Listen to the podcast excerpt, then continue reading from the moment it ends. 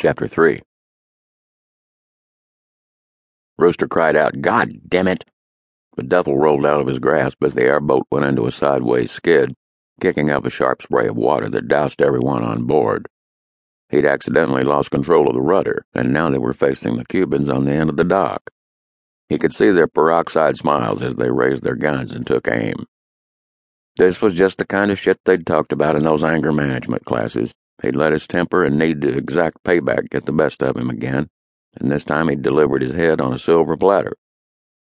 Their guns roared to life, and Rooster felt the air around him ripple with screaming slugs. Because of the noise of the fan, he could feel rather than hear them plug different parts of the boat. The woman in front jumped up from her prone position like a rabbit caught in a snare. Her husband pulled her back down and closer to him. Shit. Rooster fought for control of the rudder stick, angling the airboat back out into the waterway and his escape. He stepped on the accelerator and the fan kicked into high gear. Come on, come on, come on! Rooster willed the damn boat to move faster. Growing up in southern Florida, he'd had plenty of experience operating airboats, but never one this size. It was moving at a turtle's pace, and the rudder stick was fighting him hard. Using both hands to get the rudder under control and locking his knee so the accelerator was pinned to the floor, Rooster finally got the airboat to straighten and haul ass. It planed over the water and smoothed out nice and proper. An old timer in a canoe paddled like a demon to get out of the way, but not fast enough. The airboat clipped the stern with a sharp thud, and the canoe spun in a tight half circle, then flipped on its side, pitching the old man, probably out for a day of fishing, into the water. Rooster turned around just in time to see the edge of the canoe clobber the back of the man's neck. For the second time, Rooster shouted, God damn it! As much as he wanted to turn the airboat around and see if the guy was all right, the thought of giving up even one inch of space between him and the Cubans overrode any sympathy he had.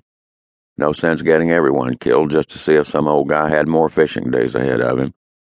It seemed like a good and proper justification. The wind felt like a gift from God against his damp clothes.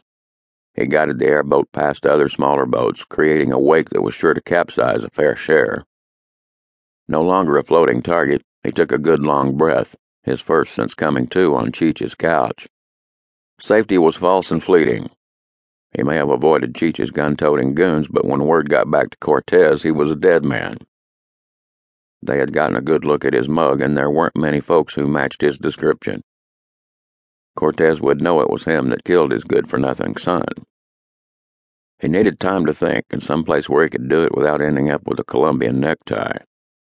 He liked his tongue in his mouth, not dangling out of his severed throat. Pushing the airboat as fast as it would go, he passed the marker for the Big Cypress State Preserve. The waterways would get tricky from here on in. It would be narrow riding past tiny islands of gumbo limbo trees and sweet bay. If he didn't slow down, he'd for sure lose the control he'd fought so hard to gain.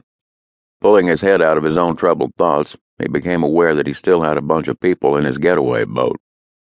Sensing that the initial danger was over, they had crawled up from the floor and retaken their seats, and now all eyes were on him. He knew that look. They were waiting for him to make his move, take them out because they could identify him. Good. That was just the kind of fear he needed. Holding steady on the rudder stick, he successfully yanked the gun duffel onto his lap and dragged the zipper part way open. He casually took one of the guns out, an antique Western draw pistol, and placed it on his lap for all of them to see. It had a mahogany handle and gold engraving along the silver frame and barrel. The damn thing was sweet as hell, and just as deadly. That should keep them in line for a spell.